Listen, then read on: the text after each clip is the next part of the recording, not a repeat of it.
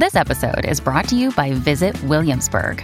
In Williamsburg, Virginia, there's never too much of a good thing. Whether you're a foodie, a golfer, a history buff, a shopaholic, an outdoor enthusiast, or a thrill seeker, you'll find what you came for here and more.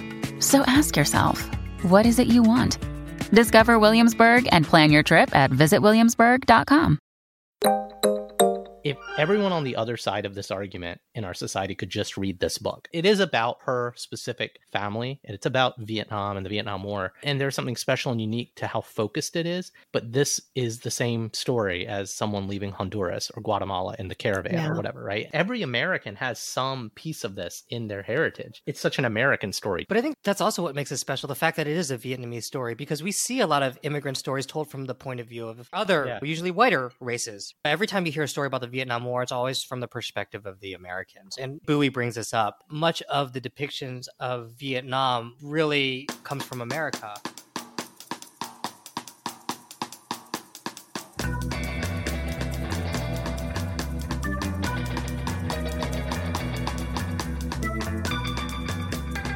Hey guys, it's Raman. You're probably wondering what's going on. As you might have heard me mention on Modern Minorities before, I have a few other podcasts, one of which is Quarantined Comics, my super secret, super nerdy comic book book club with my reporter buddy and past Modern Minorities guest, Ryan Joe. We recently actually had Sharon on the show as a guest to review a comic, and our discussion got pretty deep and pretty real about all of our family's immigrant histories. And honestly, it started to feel like a Modern Minorities episode. So Sharon and I decided we share this as a bonus episode for you guys. And if you want to nerd out more on some of the best not just superhero comics out there, we hope you'll subscribe to Quarantine Comics. You can find it wherever you get your podcasts or head over to qtdcomics.com.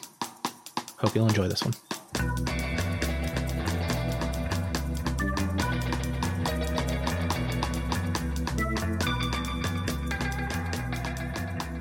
Welcome to Quarantine Comics everyone's favorite podcast of Mirth and Mayhem, where we talk about some really good things that you should have already read. I'm Raman Sehgal.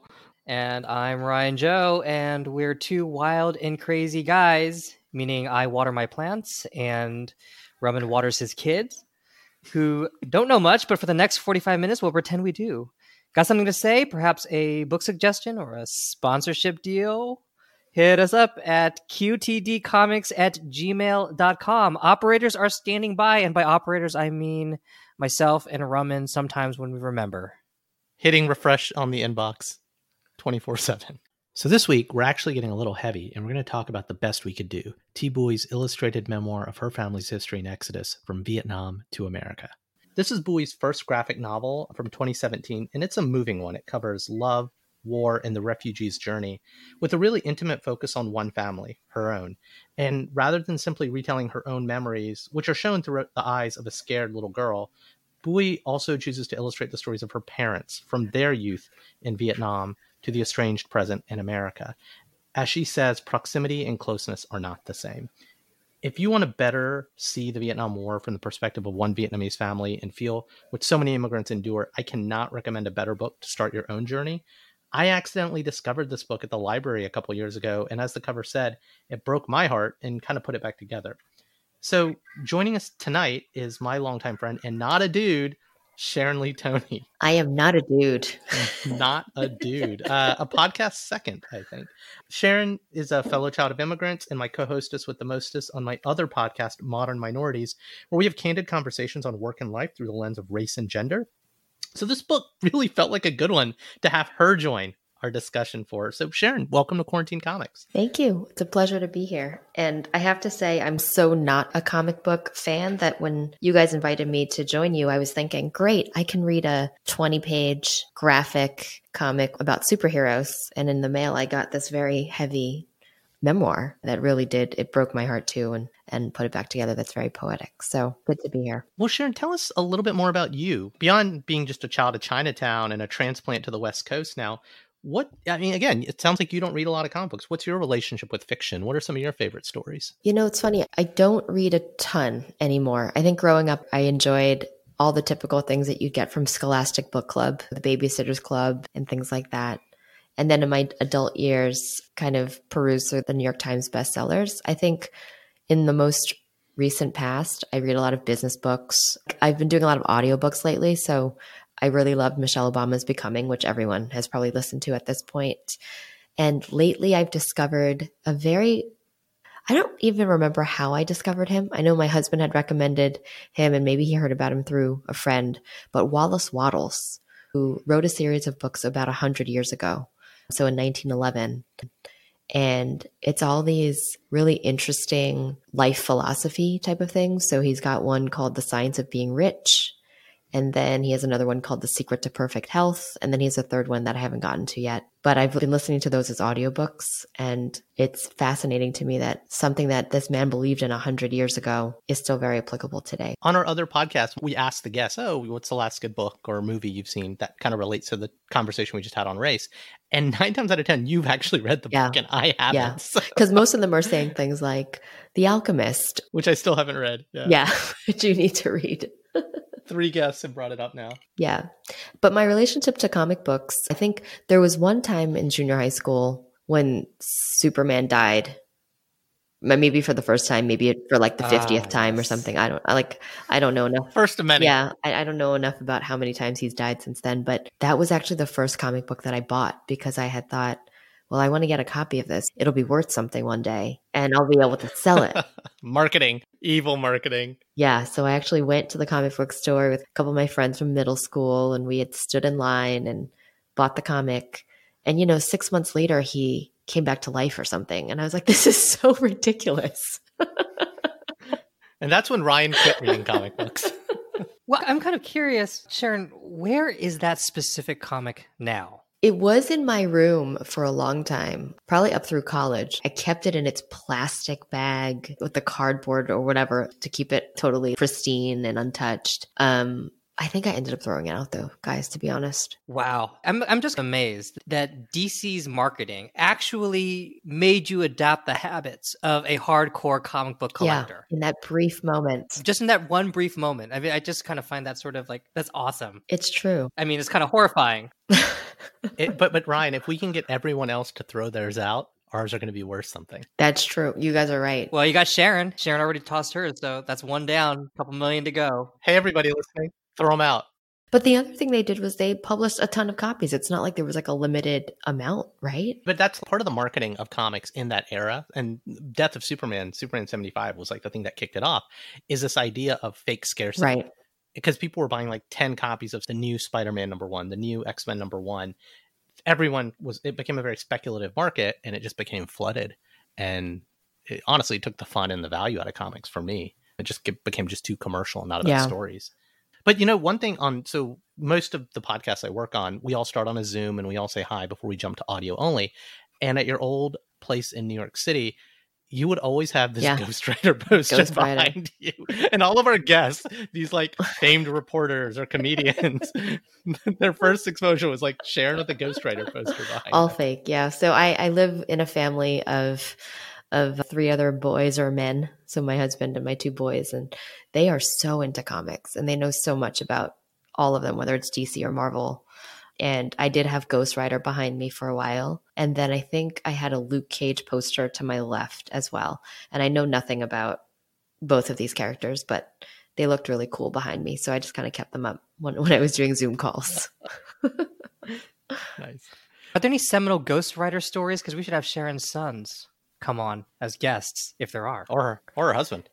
or her husband. I think my husband would love to be on here talking to you guys about comics for sure. We'll have to ask for a recommendation. Yeah. My kids are into Spider Man, so they could Spider Man you to death. You guys probably know more than they do, but like literally Spider Man trivia up and down like crazy. And then a little bit of Batman too. So those are kind of their two areas of expertise. You would probably disown me as a friend because with like the Batman and Spider Man stuff we would probably read on this podcast is the most fucked up stuff.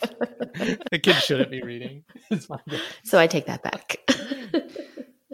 So, Sharon, I was just actually wondering about your experience reading The Best We Could Do because you said you haven't read a lot of Mhm. comics.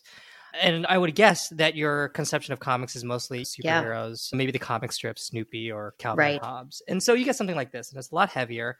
It's the sort of story that's usually delivered in prose, but in this case, Thi Bui did it graphically. Mm-hmm. What was your reaction? Do you think it was different from if you had read it through text? I think it actually punctuated the emotion of it for me because I opened it up. I didn't know anything about this book besides the fact that she was also featured in the top 21 list of Asian American creators to follow in mm-hmm. Huffington Post with us. So I was oh, like, oh, that's right. When that list came out, I was like, yes, I've read these three. I and I was like, I better start reading these. So when, when you guys chose this, I was pretty excited. I didn't realize it was going to be such a thick book because it's 200. Hold on, I have it in, in front of me. It's like, what, 300 pages or something like that? 327 pages. And I literally thought I was going to read a comic book, which was 20 pages. So I think what I enjoyed about this was I opened it up thinking it was going to be very similar to Calvin and Hobbes or Spider Man. Open with Yeah. childbirth. Yeah. And the irony is so my kids, we, we were on vacation. I had brought it along with me. And my six year old was like, Hey, mommy, can I look at this? And I was like, Sure. Thinking it was, I mean, it's a comic, right? Of course. And he comes back and he's like, I see boobs and a vagina. And I'm like, What is in this book? And lo and behold, within the first five pages, yes, she is giving birth to a baby and there are boobs and a vagina. Um, Fun fact uh, this is not the first childbirth that has occurred in a book we read on Quarantine Comics. I think this is the fourth, and that's not been intentional. It's just like almost half of the books we've read so far happen to have a graphic depiction of childbirth for some reason. And I don't want to diminish this book, but it feels like if you had to have like a checkbox of tropes for serious Pulitzer prize worthy comics, it's like show childbirth. Yeah. Check. yeah. You know, just like if you want to win an Academy Award, have some Nazis. Check. You know.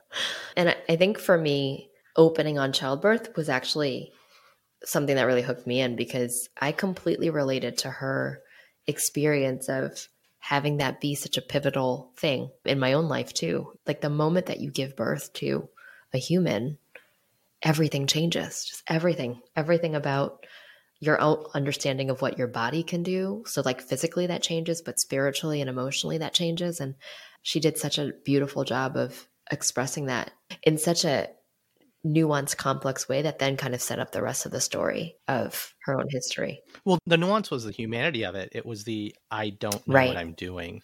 Like I think her first thoughts are, please don't fall. Please Yeah. don't fall. Yeah, It's this is really human Yeah. moment. Beyond this majestic Hollywood kind of moment. absolutely. So, you guys picked the perfect book for me, I think. I was like, oh, I can get with this. It's all downhill from here, Sharon. I thought it was going to be like Wonder Woman stuff. And I was like, oh, no, this is, this is real. There are boobs and private parts.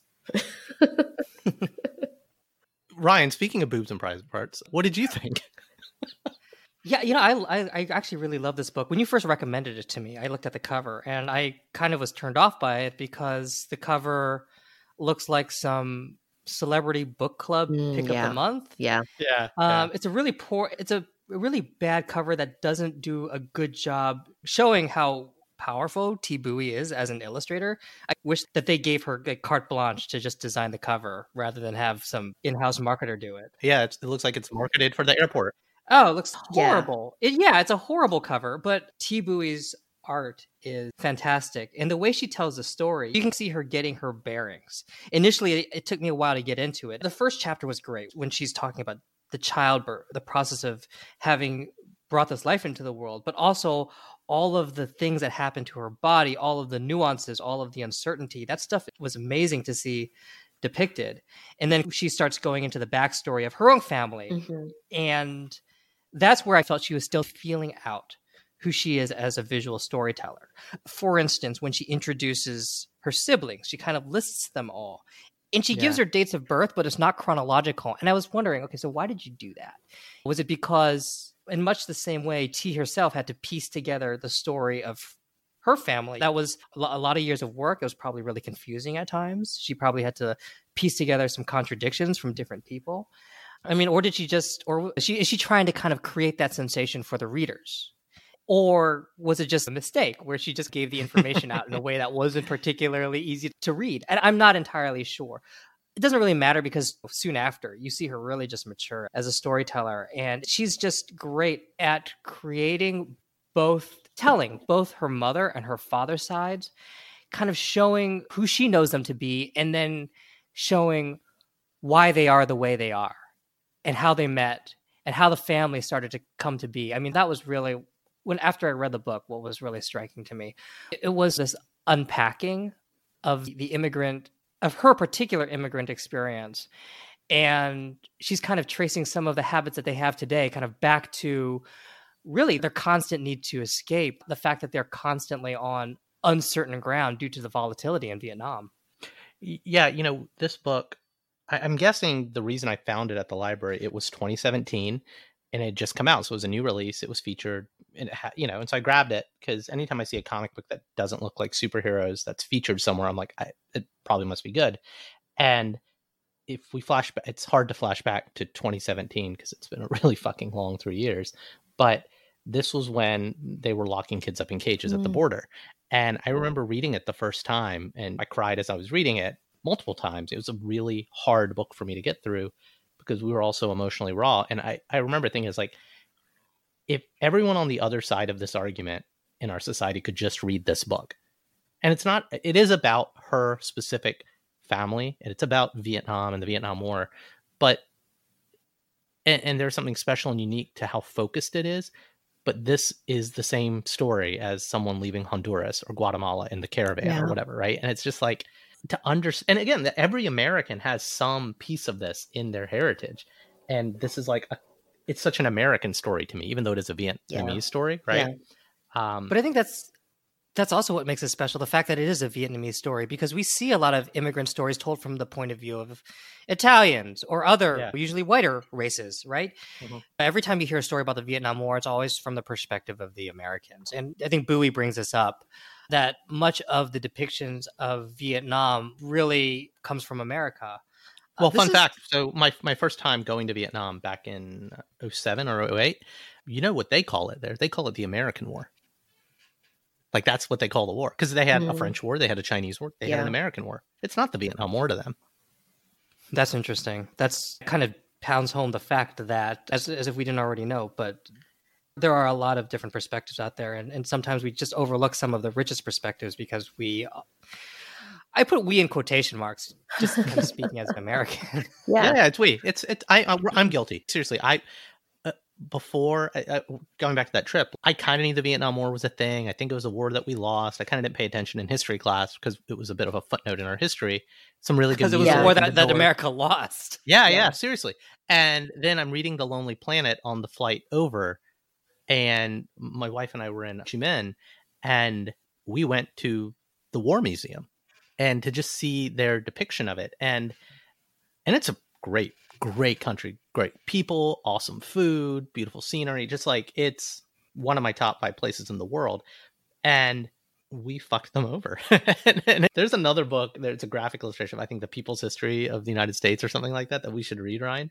But it's, uh, it's, you know, one thing I read about this, two things I read about this book between readings the first time and then for this is they talk there's a chapter called the chessboard and someone was like i wish she had called it that because it's like putting all these pieces of her mm. family mm. together moving them on the board in this like circuitous kind of yeah. way but the other thing to come back to the art was the simplicity of the art and when i say simplicity uh, it's very complex and nuanced but she makes it look easy but if you look at the way she draws faces is a very simplistic, not hyper realistic, not a Jim Lee kind of style, Ryan. And I think uh, you emote more with the characters because of that. I feel like I'm putting my own emotions into reading these simple expressions. Well, she's very economical, like with her line work and with her brushwork, just aesthetically. I'm looking at page 50 right now, where she has both these landscapes, then she got the shots of this car caravan full of people stumbling over the rocky pathways, and you got a close up of the mother's face. Yeah, she's extremely versatile. That's the other thing I'd want to bring up. She's very good at creating an array of different moods, an array of different tones. And not a lot of artists can do that. Yeah, and she is really great at also kind of showing the intimacy between the characters or the dissonance between them too. So Yeah, that's yeah. such a good word, you know, with the parents yeah. and stuff. Yeah. She's very good at that. Actually, I'm just looking at what you brought up, Sharon. On page 52, she talks about the birth of I think the the oldest baby girl who eventually dies. But the way she does it, she shows the shot of the baby girl and the mother holding Mhm. her, but she kind of divides it into two panels, which is actually very, very symbolic and very appropriate given what ultimately happens, the tragedy Yeah. that happens. Yeah, she's an amazing storyteller. I gotta ask both of you guys. So, I mean, we're all Asians. I'm South Asian, Indian, and you guys are both Chinese Mhm. American. Did any of this feel familiar to you? It felt familiar and yet foreign at the same time. So it felt, I've had a couple of friends growing up who themselves were Vietnamese refugees. And Mhm. there were definitely parts of the story that I felt like I had heard through my friends' experiences or even just through hearing about their families. The parts for me that were very familiar were the whole male female dynamic in their family and familiar and foreign at the same time. I think women in Chinese culture are not as important or seen as important as men, right? Like in very traditional Chinese culture, the man he holds the lineage of the family and so boys are much more wanted than girls are and all of that stuff and I think most of us are pretty familiar with the whole one child policy and and how a lot of girls were getting aborted because of this and just that's just kind of a cultural belief and when I was reading this book, the pressure on the men in the book to, to keep the family safe, to keep things going, and kind of like the societal pressure was very familiar to me. What was a little foreign to me, though, was how fucked up a lot of these guys were. Yeah, the grandpa was a tool.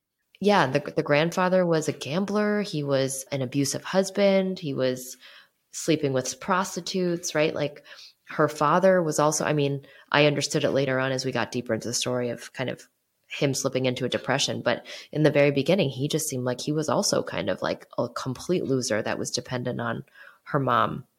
Because that's because that's how they start with him, and then Right. they do the backstory. Right. Yeah, So there was this interesting moment of me reading this and being like, okay, I can totally get why it was really up to the women. The women weren't powerless, but they just didn't have as much say. I think with a lot of the negotiations that would happen outside of the family, I thought it was really interesting that her grandmother was it her grandmother that snuck opium away because that's what was the most valuable at the time. Yeah. Yeah, yeah. yeah. That was interesting. Yeah. So kind of like the way that women found their power in these covert ways because that's all they had, right? They they wouldn't have been able to go and find a sailor to get them off of the island. They they wouldn't have been able to negotiate in these public places, but they could carry some opium because that would give them some leverage in certain private conversations. I thought that was really fascinating. those little details about how they survived, right? It's not just dodging bullets. It's it's those nuances of they're use, she's using opium as currency, and then when it gets destroyed, you know, she has to go back to her ne'er do well husband. Mhm. Those touches of those details about how the family actually was able to survive in Vietnam was unusual and something I've never seen depicted before. Yeah. Uh, the, the father stuff. As we're jumping on page sixty-eight, this photo of the dad Ba walking down the hallway of the cheap apartment with the daughter just kind of like trailing behind him. It that idea of dissonance, Sharon, is I, again, I can't speak to other people's relationships with their parents, but like growing up, my dad was this foreign. I don't want to say he wasn't warm, but this mystery. We didn't know much about his backstory. We just knew dad was strict. Mhm. Dad had moods, and and my dad was great. He was a great father, but it wasn't until as a teenager and as adult I started to learn more about his story leaving India, leaving everything, and it's that kind of unpacking, you know, because that's how you meet her dad. The first time you uh, first you meet her dad as an adult, and parents are divorced because you know Asian parents don't get along, and then as a little girl, you start with her dad as a little girl, and he's this like guy who sits in the corner when mom goes to work because he doesn't want to go to work and he just smokes. And uh, again, that's not my dad, but just this like person who's quiet and stoic, and I'm a little bit scared of him, right, as a little kid. And then she just dives into why is he this way, and you see pictures of him as a little Mhm. boy and all of just the terrible thing, the traumatic things this guy had to endure, as did many Vietnamese people, right? But it's just like this backstory. I, I think the dad might be my favorite character. I mean, the mom's also a favorite character, but she came of privilege and she left it all behind. I, I I think the parents are my favorite characters Yeah. far and away, just because it made me think about without getting to my own parents' story, and it was nowhere near as extreme as what Thi's parents had to go through, but my parents went through some shit, right? Be it partition, Idi Amin, all these things, and I'm like, God, I just I don't know. I kind of want kind of want to do a book like this about my parents. I, I wasn't gonna. I was actually gonna ask you about your parents' story, but at the higher level, when you talk to your dad about where he came from, how, how much did it change your understanding of how he was to you as a father? now that I'm a, uh, it's funny if you ask me that question before I was a father and after I was a father, because I think about this all the time now, because I have a four year old, and before I was a father, I got it, but I didn't relate to it. So as a kid, dad's mean, dad's strict, dad's quiet, dad doesn't talk. We don't know much about dad's family then teenager, college, 20 year olds, he starts to reveal more. I go back to India with him. I find out he's estranged from his family. Even my mom's own refugee story, right? I start to unpack these things like, oh, wow, that's different. Oh, that makes sense. I can connect the dots, but I would never be like that.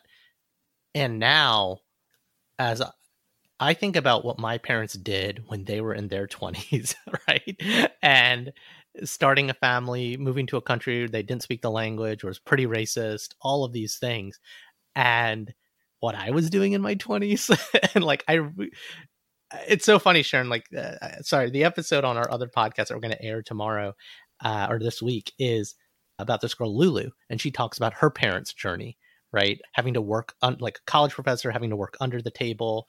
And I just, I feel like I reek of privilege when I try to relate to my parents and everything they went through. And I don't think that's unique Thi has that feeling. I know you guys probably do one or two generations back. I think every American has that. Like we are standing on the backs of sorry, I'm getting a little preachy and we should get back to the book, but like I guess this book really brings it home. My yeah. own privilege, our own privilege as yeah. Americans. That this is what we stand on the back of. You kind of asked Sharon earlier about how familiar this was, and she kind of said some of it was yeah. very familiar, some of it not. And I was thinking about that too, about my family's immigrant story. I was born here. Uh, my mom came here on a boat, and neither were really refugees. I guess the closest was my paternal grandfather who came here because his dad wanted him out of China because the Japanese were invading. So he kind of got out before the shit hit the fan. But there was a lot of wheeling and dealing that they had to do in order to get him yeah. here because initially yeah. he was illegal. Yeah. It wasn't they, he actually came here. Sharon, are you familiar with the Paper yep, Sons? Absolutely. My my grandfather yeah, was a, my, my, a Paper Son. Same with yeah, same with mm-hmm. my grandfather. So oh wait, explain it. Explain it to the rest of us. Explain it really quick. So in 1904, big earthquake takes out San Francisco. The fire destroys all of these records, including the records of the people, the Chinese immigrants.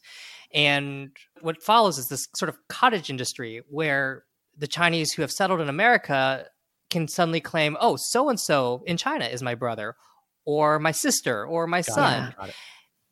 Exactly. And so they would be sons on paper. You pay somebody, you're a son on paper, and then you come to America under the guise. In my my father's case, the last name I think was Lowe.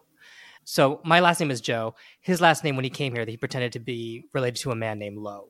And he had to memorize all sorts of weird esoteric trivia about this fellow Lowe's life. Like the immigration officers would ask him things like, How many bathrooms were in your house? What story were they in? How many windows were in the bathrooms? Yeah, what was the orientation of? He had to memorize all of that shit. And, wow. um, and he did actually. He had a really sharp memory. I, you know, I kind of only know, knew him as he was kind of, you know, older, but kind of looking at how well he performed. We got a FOIA. We put in a FOIA request a while ago, so we got the transcripts of those That's interviews. so cool. Just reading at how sharp he was and how much he was able to memorize that stuff and recite it under pressure because he's there with the immigration officer and if that immigration officer didn't let you in you're going back mm-hmm. to china and here come the japanese it's literally a matter yeah. of life and death yeah and i was blown away at his ability to do that so he didn't have this constant warfare happening when he left i don't think but the stakes were still high and he had to kind of find his own way. He had to finagle his way in. It wasn't a very clean process as it was similarly to Thi Bui's family. Yeah. I'm glad you brought it back because Ryan, it felt like Sharon in my podcast was hijacking this podcast. Honestly, I kind of figured it would though, because this, I, I, think we all had a very personal response to this book. I mean, we can talk yeah. about the art and how good of a storyteller Thi Bui is, but it's the personal resonance that makes this book matter to to us. Yeah, it's funny. On the other show, we've interviewed a number of Vietnamese American guests, and as a thank you, I actually want to send a copy of this book because m- most people don't read comics; they're not familiar with it, and I, I feel like every culture in America has one or two stories that if I wanted to explain the Indian American experience, I'd be like, hey, go watch Never Have I Ever on Netflix. That's the most accurate. And I feel like this, there's actually a couple other comics specifically that tell the Vietnamese American story so well. One one thing I loved was how easy back then. And again, she came over, I think in she was born in 75. I think she came over as like a five or six year old. So she came over in the 80s, around the time we were born.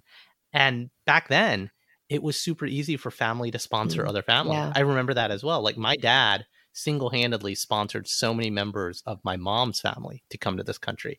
And again, to make it political, that's not happening yeah. anymore. It's really hard to come here now, even if you have family, even if you are married, even if you have 10 degrees. Uh, like how the parents had all these advanced education degrees and that didn't matter when they got here. I think there's one part where the dad's like, we should study this or we should go to America because we speak French. Like the decision of whether what country to go to from the refugee camp in Malaysia. There's just so many moments like that ring true or uncovered something. Like I asked my dad, "Why'd you come to America? Why what versus Britain or Canada or whatever?" Right, and to see their negotiation with where should we go. What did he say? It seemed oh, cooler. That's simple.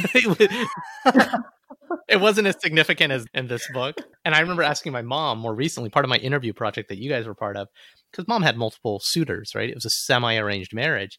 And there was one Canadian guy, one Australian guy. And my mom was like, Your dad seemed nice. And America, I'd heard a lot about it.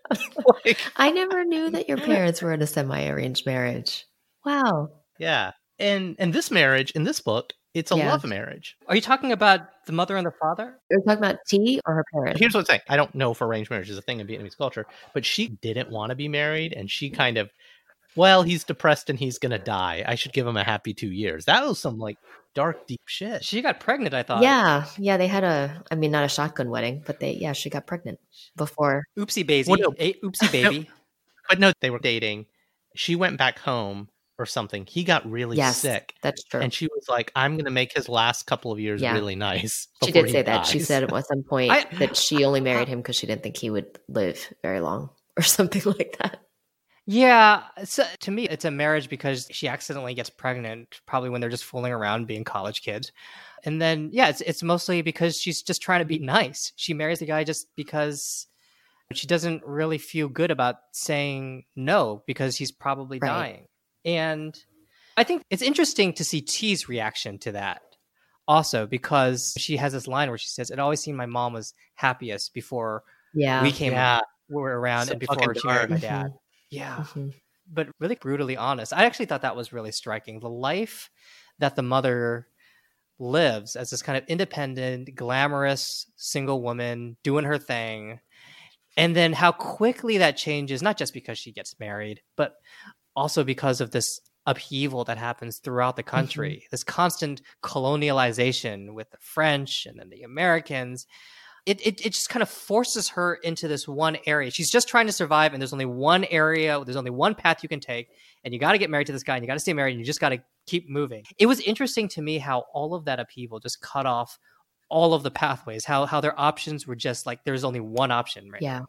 Go to page 196 in the bottom right corner and it basically is like it turns out he got better and that one panel where above it it's the mom saying he got better and like the look of despondence oh, yeah. and there's just like so many gut punch moments she's wearing her wedding dress too i mean that's it's a great it's a great photo mm. great image yeah i just yeah so many moments like this that are just like you know it isn't a fairy tale and i guess everyone's story is I mean, it's just yeah, n- nothing is a fairy tale. No, it does seem like all of the important decisions were made for survival, right? Including who do we marry, where do we live, what do we do next?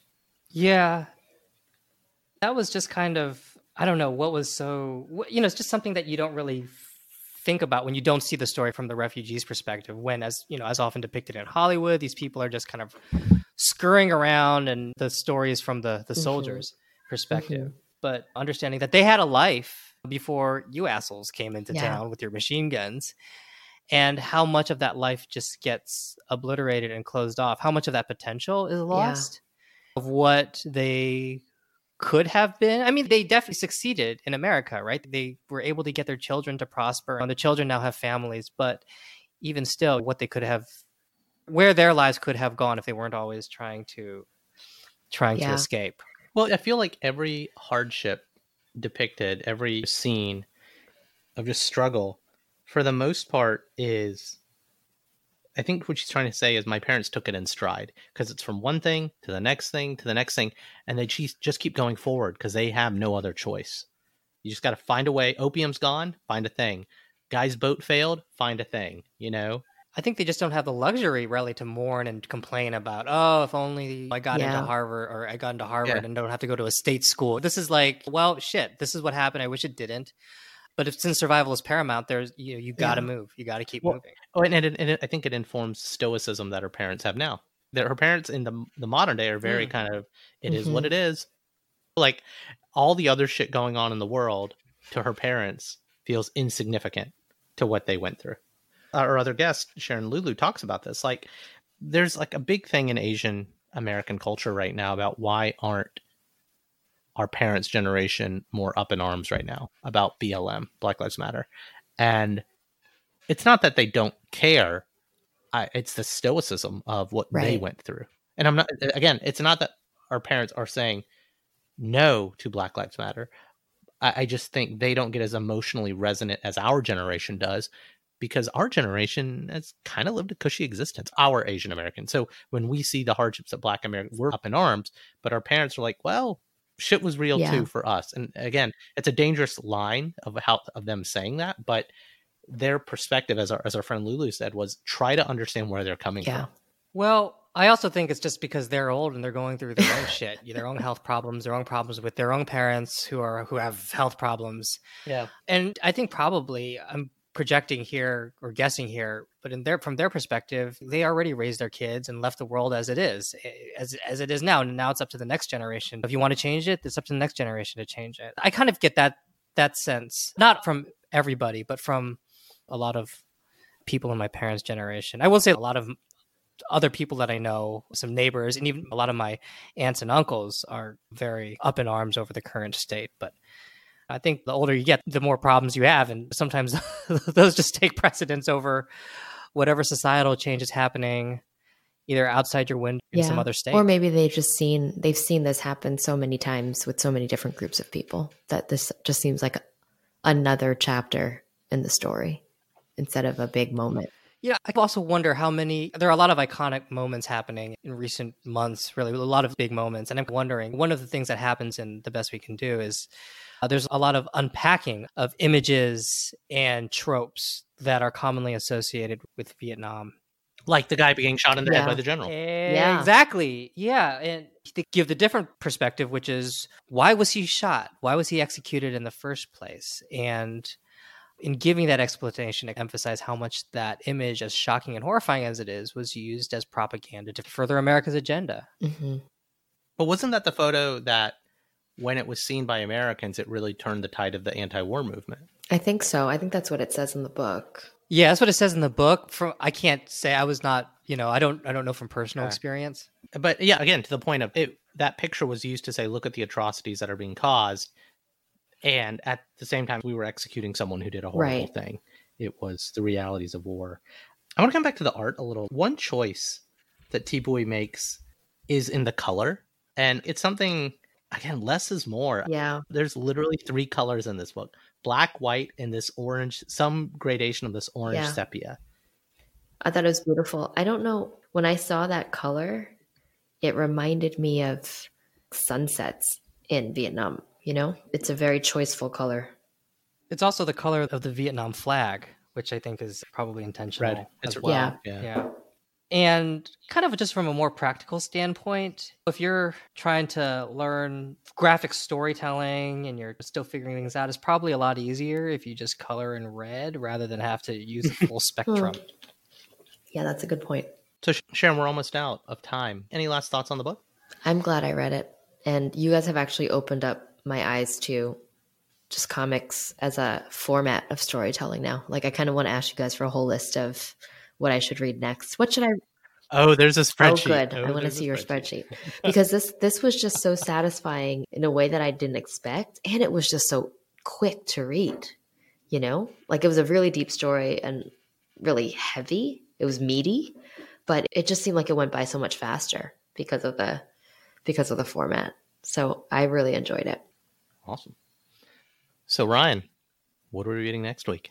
Well, speaking of the French, next week we're going to be reading The Incal, released throughout the 1980s, written by the legendary filmmaker Alejandro Jodorowsky and illustrated by the legendary artist Moebius. Originally, Jodorowsky and Moebius were supposed to collaborate in the 1970s on a cinematic adaptation of Frank Herbert's Dune, which is probably one of the most famous films never made. It was set to star Charlotte Rampling, David Carradine, Orson Welles, Gloria Swanson, and Salvador Dali, with set and costume designs by H.R. Giger, most famous for visualizing the alien xenomorph, and Moebius. So, why do I bring that up? The Incal is where you can finally see some of those original design concepts and story ideas and even storyboards that were meant for Jodorowsky's interpretation of Dune. So, in all fairness, The Incal is an entirely different story than Dune, and it is also, I am so sorry about this, Raman, a lot less penetrable the deeper into the narrative you get. Which is sort of that's sort of characteristic of almost everything that Jodorowsky does. If you've ever seen any of his films, you know it's not about the plots and you know the characterizations aren't even trying to hit any of the traditional emotional registers. But I think his work is mostly about the visuals and ideas that are interesting, maybe not across an entire narrative, but on a scene by scene basis. But, Raman, I don't think that's a bad thing. Because is it a bad thing when the experiences from whatever chemicals you've been ingesting don't have a three act structure? Anyway, with an artist as powerful as Moebius the Incal, I think might live up to the billing. We'll find out next week. Well, Sharon, it has been a pleasure talking to you about. I guess we did talk about race We and immigrants did. and stuff. So, pretty much the same thing we do every week. Thank you guys for having me and for getting me to read a comic book. awesome. Thank you, Sharon. And that's our show. Like what you heard? Be sure to share with a friend, subscribe, and leave us a review wherever you get your favorite podcasts. See lots of pretty pictures of the books we read at qtdcomics.com. And since we're sure no one's listening, prove us otherwise. Shoot an email over to say what I got right and what Ryan got wrong. qtdcomics at gmail.com. We give you a social media handle, but we're old, and that feels like too much work. I'm Raman Sehgal. And I am and have always been Ryan Joe. And remember, proximity and closeness are not the same.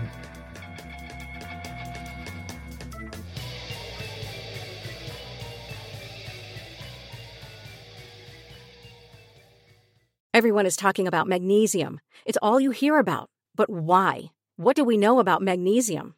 Well, magnesium is the number one mineral that 75% of Americans are deficient in.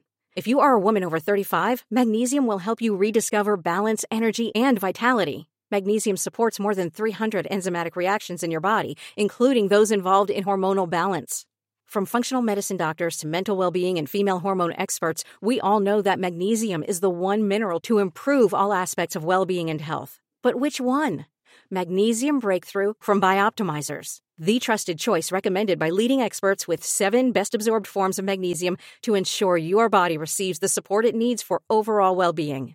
Go to bioptimizers.com slash balance today and use code BALANCE10 for 10% off. Support your journey to wellness at B-I-O-P-T-I-M-I-Z-E-R-S dot com forward slash balance.